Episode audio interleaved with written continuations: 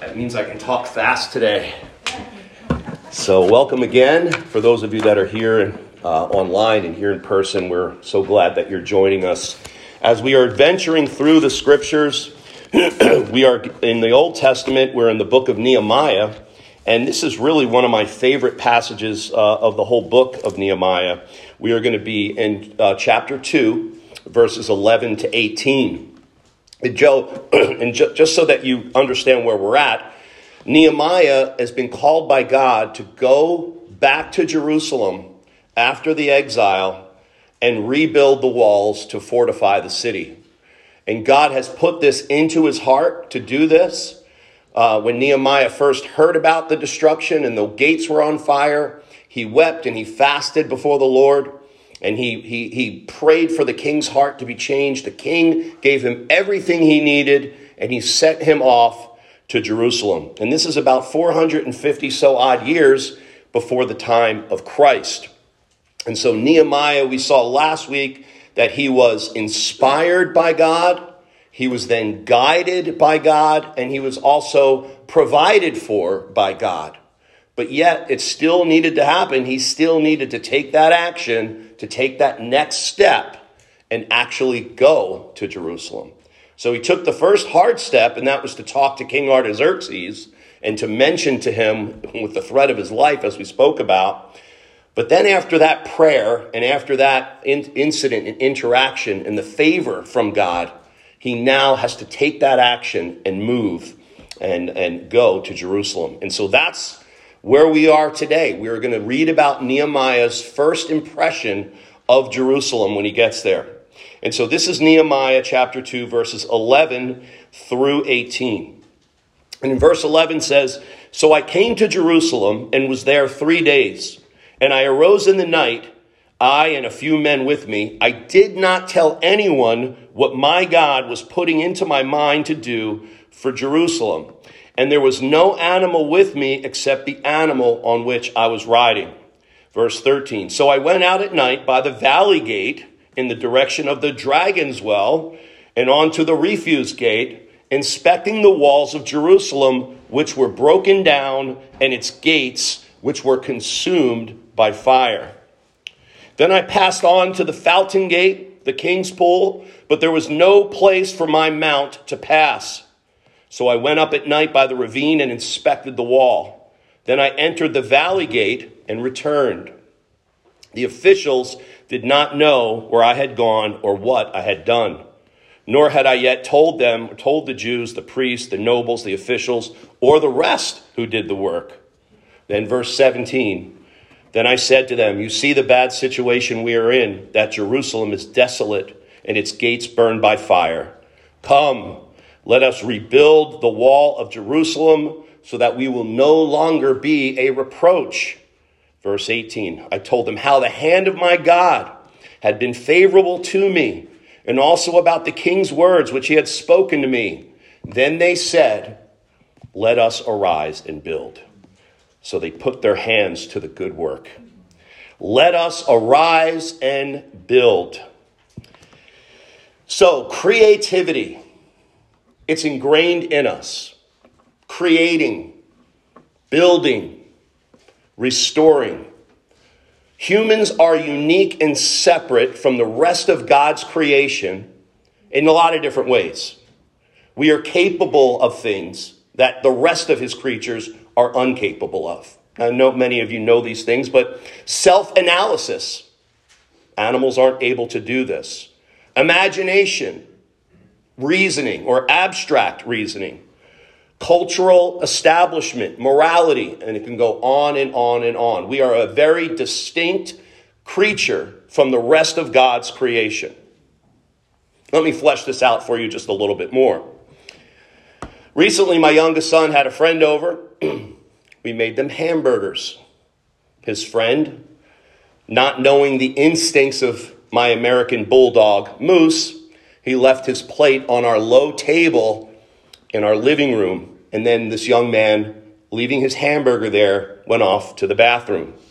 And of course, when he came back, the burger was nowhere in sight. Now, Moose had no remorse for this, He had no abstract reasoning process for this decision to take that burger.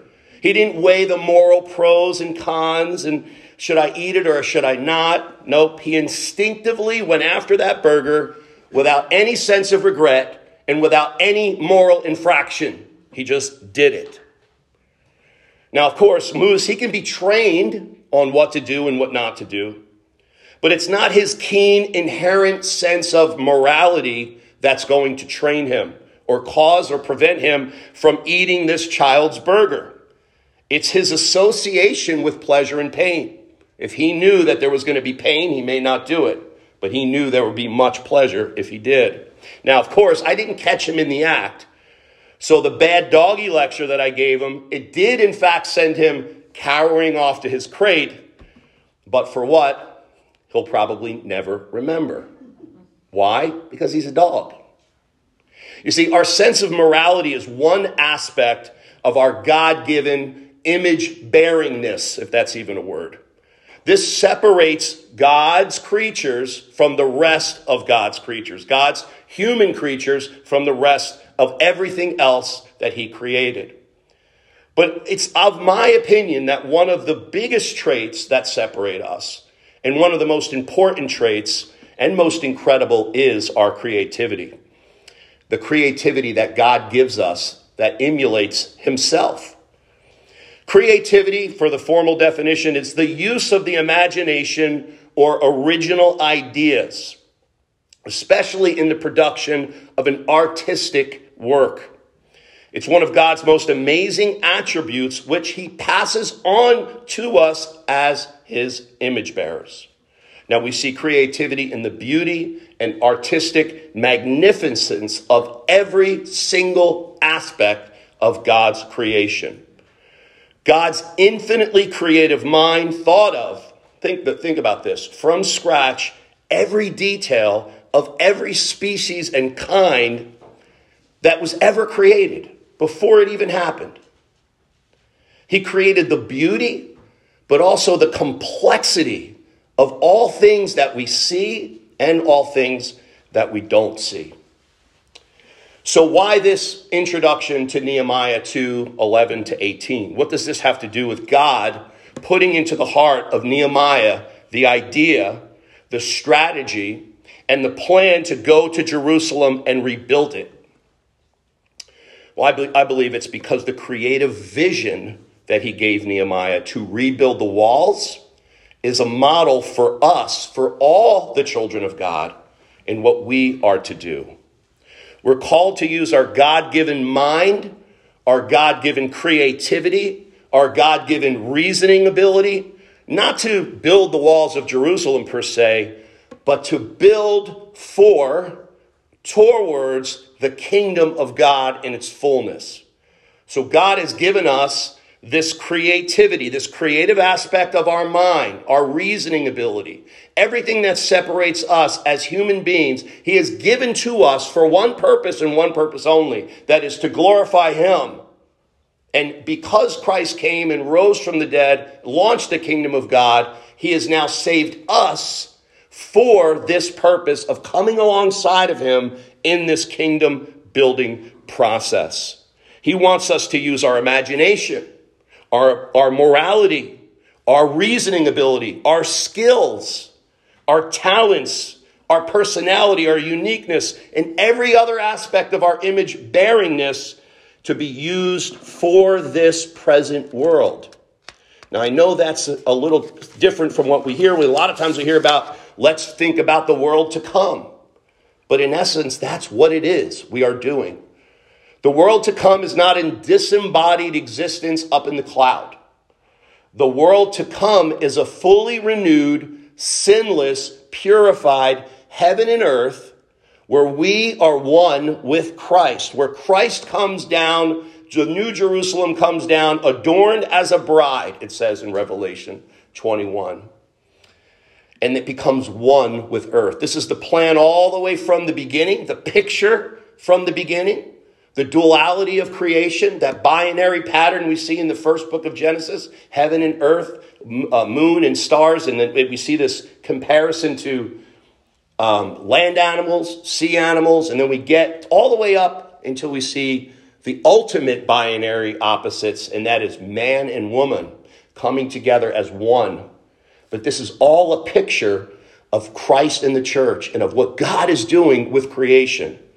And the beautiful thing about this, I think, is the book of Nehemiah is sort of a microcosm, especially this passage, a sort of a microcosm of this restoration that God is doing in the world, for the world, through his church and his people.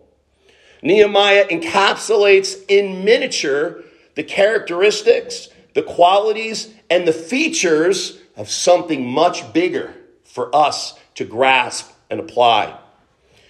And that's something much bigger as you and I following his example. Arise and build and do God's work on earth as it is in heaven.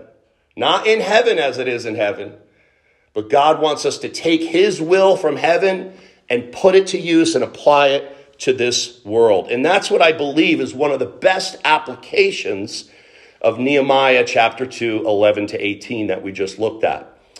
But I realize that this is a paradigm shift sort of thinking. It was for me when I first understood what God saved me for. I thought it was just to go off to heaven when I die. And believe me, that was good enough at that time. Great, I'm going to be forgiven of my sins, and when I die, I'm going to go to heaven and be with God. But then I realized that God cares about, excuse me, every tiny little detail of his creation that has become bad. Because what did he say in the beginning? The creation is good. And then what happened? It fell and it became contaminated by sin. But God is a God of righteousness. He is a God of perfect order. He's not going to let the creation go to the wayside. He's not going to take it and utterly destroy it. God is a God of restoration. If this Bible could be encapsulated in one word, one of those words could be restoration. Obviously, with the common denominator of love, because that's what it's toward, toward this loving restoration that God is doing so that he can become and be one, that we can become one to him. So, with him. So, what I want to do is I want to look at this passage and I want to try to, eh, eh, to extract some of the key ideas that we can use, but also I want to clear up and to show you and to flesh out what it means to be a real kingdom builder, to go out and use what God has given us. Every one of us is a unique imprint, a unique DNA. You're different than every other human being that ever existed. You're put here for a purpose, but what is that purpose? It's much bigger. The page one of your salvation is your salvation, is your conversion. That's page one of an infinitely uh, uh, I can't even count. It's, it, it goes on and on and on and on, the book, that the pages in that book of your life and your existence. Because it goes far and beyond this world. It connects with a continuity to the next world. And everything that we do matters and, and, and is used towards that kingdom building process. Now, don't get me wrong. I'm not giving you a social gospel where we need to go out and we need to build the world back up and we need to build the kingdom. And until we do that, God is only going to come back at that point. No. We are crucified with Christ. We no longer live, but it's Christ living in us through the power of the Holy Spirit. And that's the rub, that's the uniqueness. Why did God give us the Holy Spirit? Yes, to sanctify us. Yes, to have that seal of redemption but also to animate us and equip us and give us what we need to remember the Word of God and also to proclaim the gospel, for that to be the front runner and for that to be the impact with the world. That gospel is a, is a revolutionary, renewing gospel. It's redemptive, it restores, and it renews. Now, what do we see in this passage and what do we need to understand in order to arise and build? Well, it says Nehemiah, we, we jump from verse 10 to verse 11, and it says, So I came to Jerusalem and I was there three days. Now, this is an 800 mile trip. Now, I, I, I, looked up, I said, how long would it take to, to, to, to, to do that, to walk that? So to walk 200 miles in 30 hours, or I'm sorry, to, to go 30 hours, I'm sorry, 200 miles on horseback, it would take, um, let's see, 800, well, 200 miles in 30 hours. So 800 miles would be 120 straight hours that it would have took him to go if he went on horseback, which he probably did in some way, shape, or form, from Persia, where he was, all the way to Jerusalem. Now, I don't know about you, but I recently drove to Nashville and it took me about 11 or 12 hours and it, it was hard. Drove straight through and it was just crazy. That's about how far it is from Persia to Jerusalem. So imagine going to Nashville or a little further on horseback. So you have to think, Nehemiah, what's in his mind as he's going through this? Well, first of all, we know that he was burdened for, by God, right? He was burdened for what was going on in Jerusalem. He was burdened because of the walls were down. He knew what God wanted. He knew God's heart from reading the scriptures. And this burden then turned into this next part, this next action step that he did, which is he went and talked to King Artaxerxes. But still, he had to travel with his supporters, with King Artaxerxes' people, protecting him there. Nehemiah was probably saying, Well, I hope this isn't some sort of trap. Maybe the king thinks I'm up to something. Maybe he looked in the history books and saw what Jerusalem was, and maybe he thinks I'm trying to uh, raise up and cause mutiny on the bounty. Who knows? But also, I believe it was a lot of time to contemplate. He had a lot of time to think. He said he kept it to himself, verse 12. He didn't tell anybody what was going on. So imagine having this amazing idea God moving the heart of the king, God moving you for this great burden, God opening all these doors to go to Jerusalem. You need the timber, you need this letter, you need that letter. Go and do it, give you everything you want. he had no idea what he would see when he got there. I believe that's why he kept his mouth shut because he's saying, you know what? I'm feeling like I'm going to do this. I know God is with me, but I don't want to sit here and brag that I'm going to build the walls and I get there and it's something that's way bigger than I expected.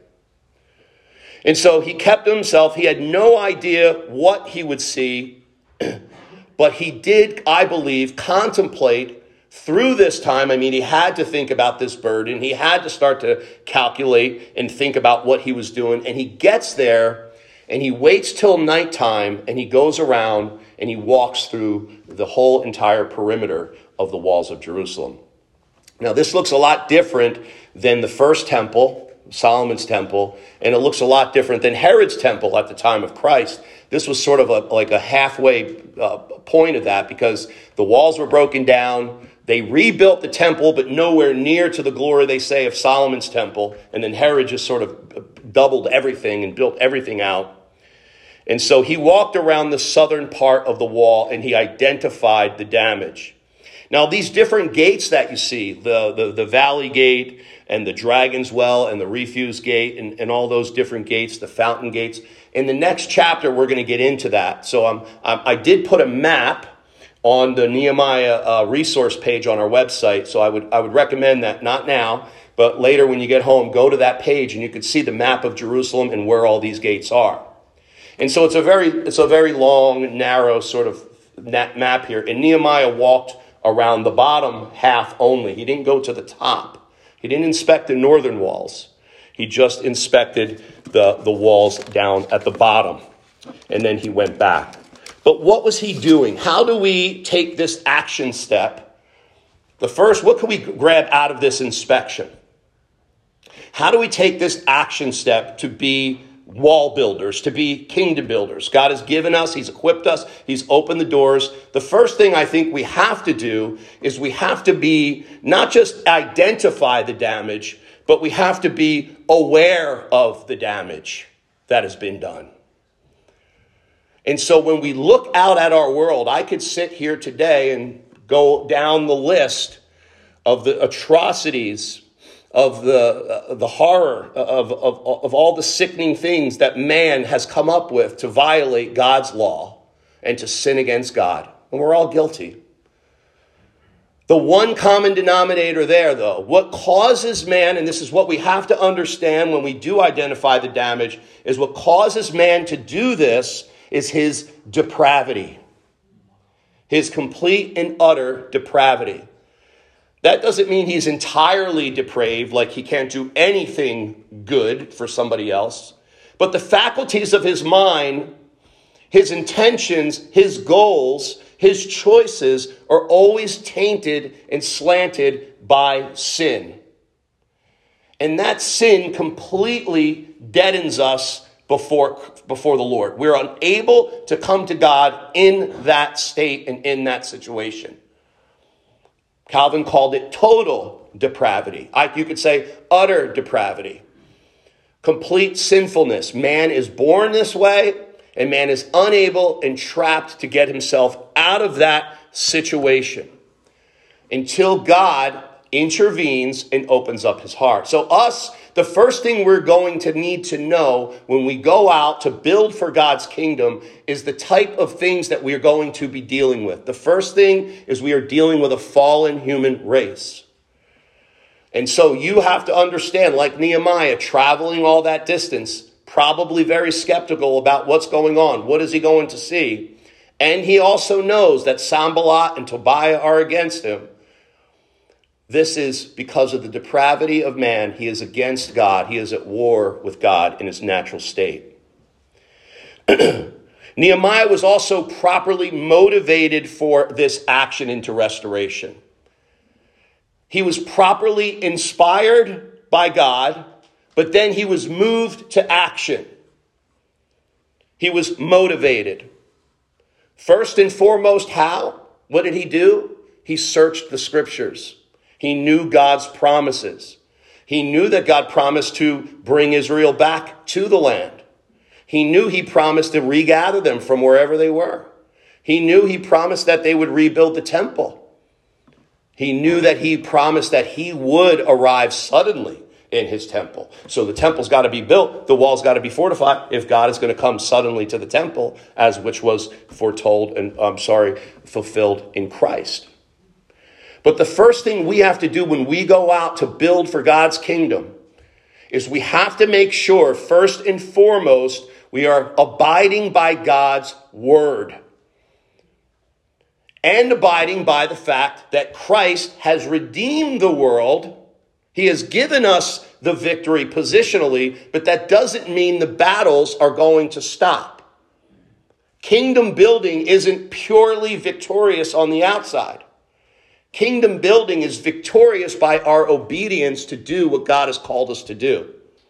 Kingdom building is victorious by saying, I am going to follow the Lord despite the opposition, despite what I feel, despite the fact of my sin. I am going to repent. I am going to continue to move forward. I am going to agree with God and I am going to go out, but it's all going to be based upon the foundation of God's word.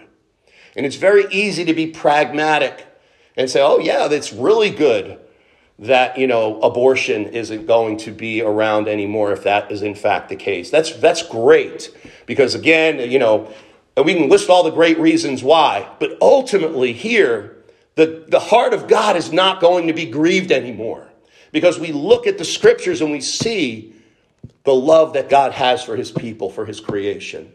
So it's foundational on the Word of God. Why am I going to go out and stand against abortion? Because the Word of God says so. Not whether or not it makes sense, not whether or not it's, you know, going to work. It's to be that prophetic voice and stand on the Word of God. It doesn't, it has nothing to do with culture. Regardless of what culture we're in, the Word of God still endures. It doesn't matter about if we get good politicians or bad politicians, because human, the, the human race is depraved and power corrupts. Celebrities, we often look at celebrities that tell us, you know, what's good and what's bad. And, you know, like we're going to hear quotes from people that their whole entire life they pretend to be someone else. Do we want to follow that person? I don't know. What are their values? What are their morals? You don't know. The Word of God, not the celebrities, not what everyone else is doing. not for the greater good. The Word of God is where it begins and where it stops. And so, this is what Nehemiah, he knew God's Word. He knew his promises, but he also knew what God was doing. He knew the building project that God was on, this renewal project that he was instituting. Through the scriptures, he sees it. And he is the man to take and stand in the gap. And I know you, you look at this and say, well, that was Nehemiah. He was special. We can go through all the biblical characters. But this is you as well. This is you as well. Where, wherever you are at, what your skills are, what your vision is that God has given you, He wants you to go to His Word and implement it based upon that to build for His kingdom. So let me give this, flesh this out a little bit more. How do we know? We go just to God's Word, yes. But remember, God's word is based off of what? God's character. God's word is based off of God's character. We were talking about the morality of my dog. And again, that's sort of like an oxymoron, right? Because I don't know if he has a sense of real of morality. Because I don't think that he can know personally Jesus Christ or can know God I know it's hard to understand, especially dog lovers out there. You're thinking, no, that's not true. My dog knows the Lord. you don't understand, Pat. I, am sort of the same way. You know, I think, well, if any dog's going to be saved, it's going to be my dog. No, but that, that, that, that morality comes from the character of God. So the character of God is ingrained in our being, in our image, but also in our heart and our conscience. That's what dictates what's right or wrong. So one of the ways that we can go out and, and foundationally know if what we're doing is grounded in the character of God from a moral perspective is looking at the Ten Commandments. The Ten Commandments are a moral foundation. They are, it is the moral law. But more importantly, it is the expression of God. Now, the Jewish people sinned against God's law. Nehemiah knew this. The Jewish people violated all the aspects of the law, especially, though, the moral law idolatry, prostitution, not keeping the Sabbath. These were all the things that they had done wrong. But for us to identify this damage, we have to know that our morality comes from the character of God. And then what we have to do is form a worldview based on that morality. And it's not just the negative of the Ten Commandments, it's the positive of the Ten Commandments as well. Do you know what I mean by that? The, the negative and the positive. Why were, why, if you are a Christian and you are pro life, you are happy that abortion is not going, it could potentially be outlawed uh, from the federal level is not because oh well you know this is going to be just you know so great here and and, and it's you know it's it's the word of god. But the reason that you are going to be so excited about this is because thou shalt not kill which is murder is the negative aspect of that. But what's the flip side of that commandment if god says don't kill he's also telling you what to protect life and every commandment has those two sides so our job isn't just to not murder, but our job is also to protect life. Yesterday we were driving down Route 9, me and my daughter, and, and um, we saw this man laying on the, in the highway. He was, he was laying face down in the gutter, in the highway, on the, on the lane. And there was, you know, Uh, he was laying there, and my first impulse was to stop the truck and run over there to this guy. But there had already been two other guys that had just stopped. And by the time we went to the U turn to get around, the cops and the ambulances were already there. But why do I have that instinct? Why don't I just have an atheistic evolutionary worldview and just look up some more organized protoplasm on the side there? I don't. Why? Because God has put in my heart that protection of life. And so I look and I say, oh, I, I want to do this. And so this is this is the foundation. This has to be the part of the foundation of our moving forward to build the kingdom of God. If you're violating the law or if something else is violating the law, that is something that we should, as Christians, take a stand with or against. Love expresses both aspects of the law. So if you're doing it out of love, then it's good. If you're uh, unto God, not to be arrogant, not to be confrontational, but out of love. And you can go to every commandment and you could look at our you could look at our culture and find something to go stand for, especially for lives being saved as in abortion. We also see do not commit adultery. What is that?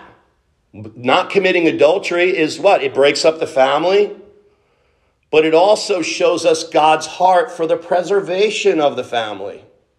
He values that family so much that he doesn't want anything there to, to come across and to break that up and to stop that multi generational rollout of God's kingdom.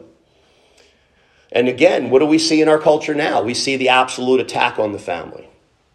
We see an attack on gender. We see an attack on every aspect of procreation.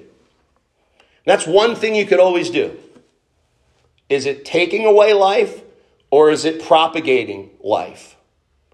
See, Jesus was promoting new creation. God's always promoting new creation. The wages of sin are death.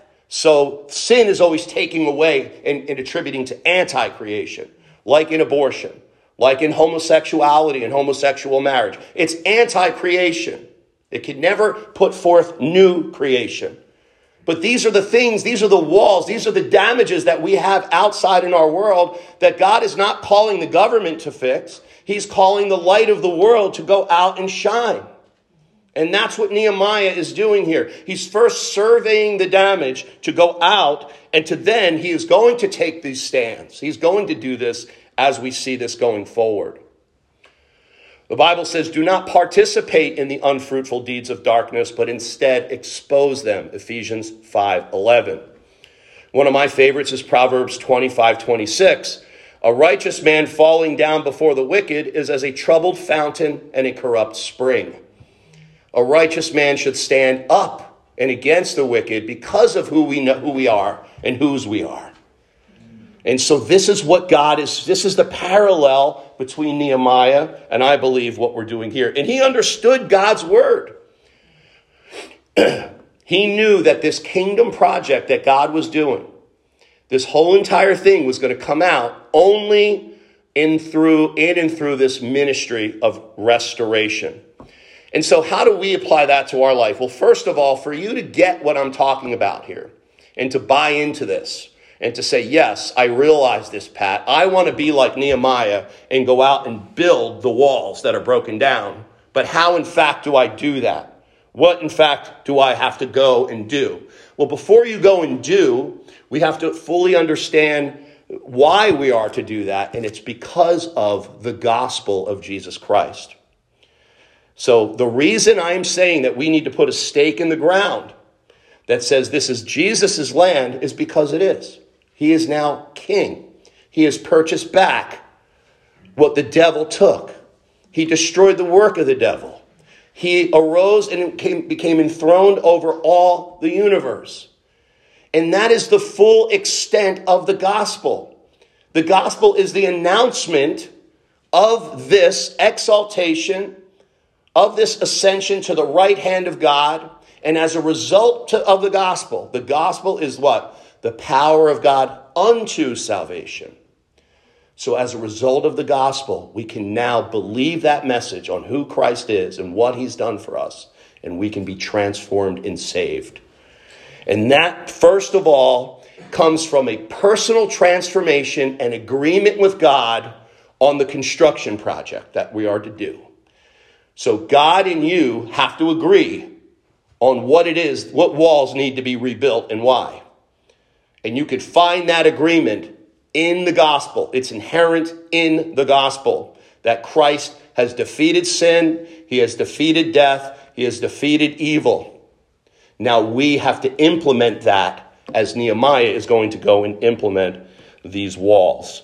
Restoration is, again, you have to understand this is in the heart of God. we have a ministry of reconciliation, which is the first page of restoration. We are to reconcile the world back to God. Jesus said in Luke 9:60, "Allow the dead to bury their own dead." As a man said, "Hey, I got to go bury my father," after he told him to come follow him.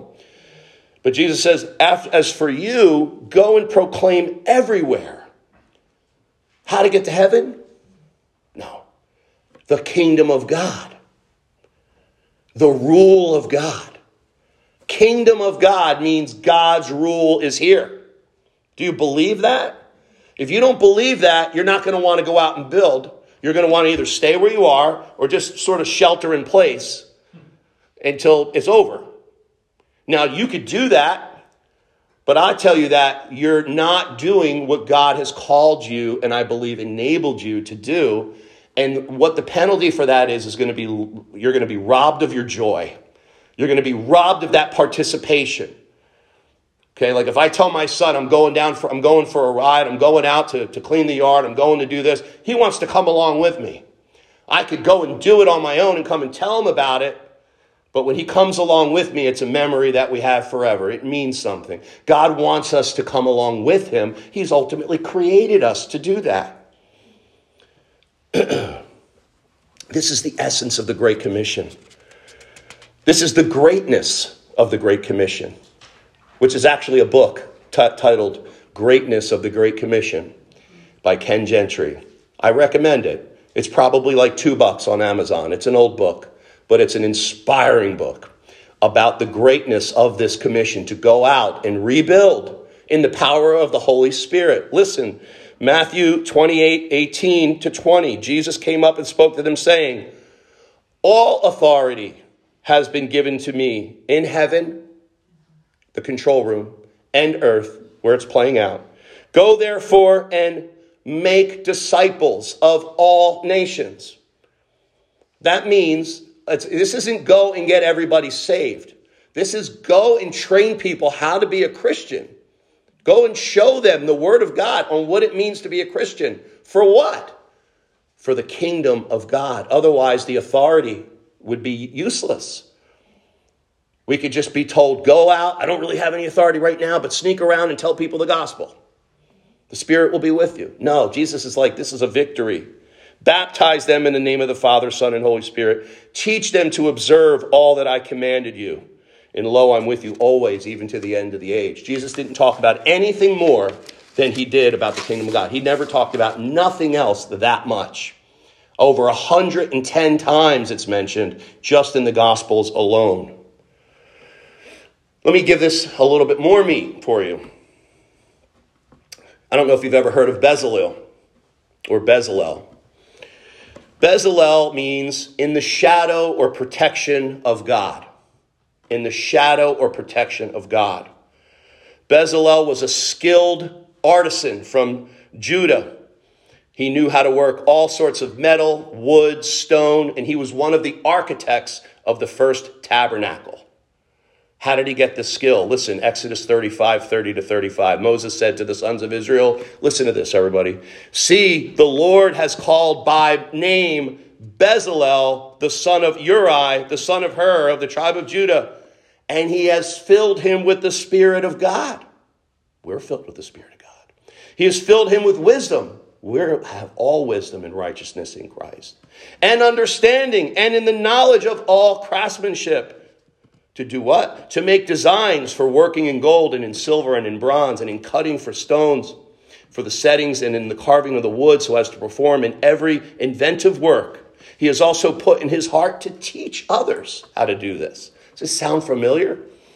This is a picture of God coming on to somebody, giving them skills, giving them uniqueness, filling them with his spirit to go out and do the artistic work of building the temple, which, is a, which again is a microcosm of the world, building the temple and to teach others. He filled, he filled not just him, but Aholiab as well, the son of Ahishamach, the tribe of Dan. He filled them with skill to perform every work of an engraver and of a designer and of an embroiderer in blue and in purple and scarlet and fine linen and as a weaver, as performers of every work, and all makers of designs. Our God is a creative God. And He's given us that creativity to go out and build for His temple and His kingdom. He called him to do this. This is what you and I are in God's hands. We're a Bezalel. We've been filled with the Spirit, but we've been uniquely given skills that nobody else has. Now, this doesn't just mean tradesman skills. This means your this means you. You are God's instrument, your uniqueness. Now go out and build. Ask the Lord, what do you have for me to do? Same with Noah. We see this picture throughout Scripture. God using men to build for his kingdom. Now, again, he says, Arise and build. Arise and build. He says, Let us arise and build. And they put their hands to the good work. Now, Nehemiah, I believe, chose these words very carefully because in 1 Chronicles 22 16, it says, Of the gold, the silver, and the bronze, and the iron, there is no limit. Arise and work, and may the Lord be with you. This is when they were building Solomon's temple. And so he is using that same, he's connecting it back to David, he's connecting it back to Solomon, who ultimately who built the temple that David desired to, excuse me. And he is valuing this, he's connecting the work back to that. So, Nehemiah, summary conclusion, he moved from burden to action with the right motive. He understood the end goal of what God was doing, and that was to build his kingdom, to build forth his kingdom. Again, this is way back, 445 BC. But it's part of that line of redemption. And Nehemiah stepped out and arose to build the walls. Now, this is what we must do. We must move if you do have a burden, if you don't have a burden, then you need to pray for a burden for the Lord to be used. All of us here, are pretty young, all of us here. And, and, and it's, you know what? Even if you're not, even if you're late, look at Moses was used in his 80s. You can be used by God in a powerful way, but you must move from burden to action with the right motive Christ and his kingdom. Understanding the end goal, which is new creation. You are part of that. You are putting the bricks in that. You're not going to have your name on it like they would if you donated money to the new building, but God is going to give you a new name and He's going to write it on your forehead. Now, step out. What we have to do is step out in faith. How do we do that? We go, we inspect the damage, we look at what we're dealing with, we make the plan, and then we say, let's arise and let's build. Let's pray. Father, I, th- I thank you, Father, for using us to build your kingdom, God. I pray, Lord, that you would inspire us. Give us the burden for your world, Lord, that you are rebuilding. Let us stand against evil in love. Let us proclaim your gospel, Lord. Let's announce it to every creature. Lord, let us not take this. Uh, this is not our work, Lord. This is your work. So, Lord, fill us with the Holy Spirit and have your way. And, Lord, we pray for your kingdom to come on earth as it is in heaven. In Jesus' name, amen. Let's all stand together and let's have this last worship song and we'll close. The old rugged cross.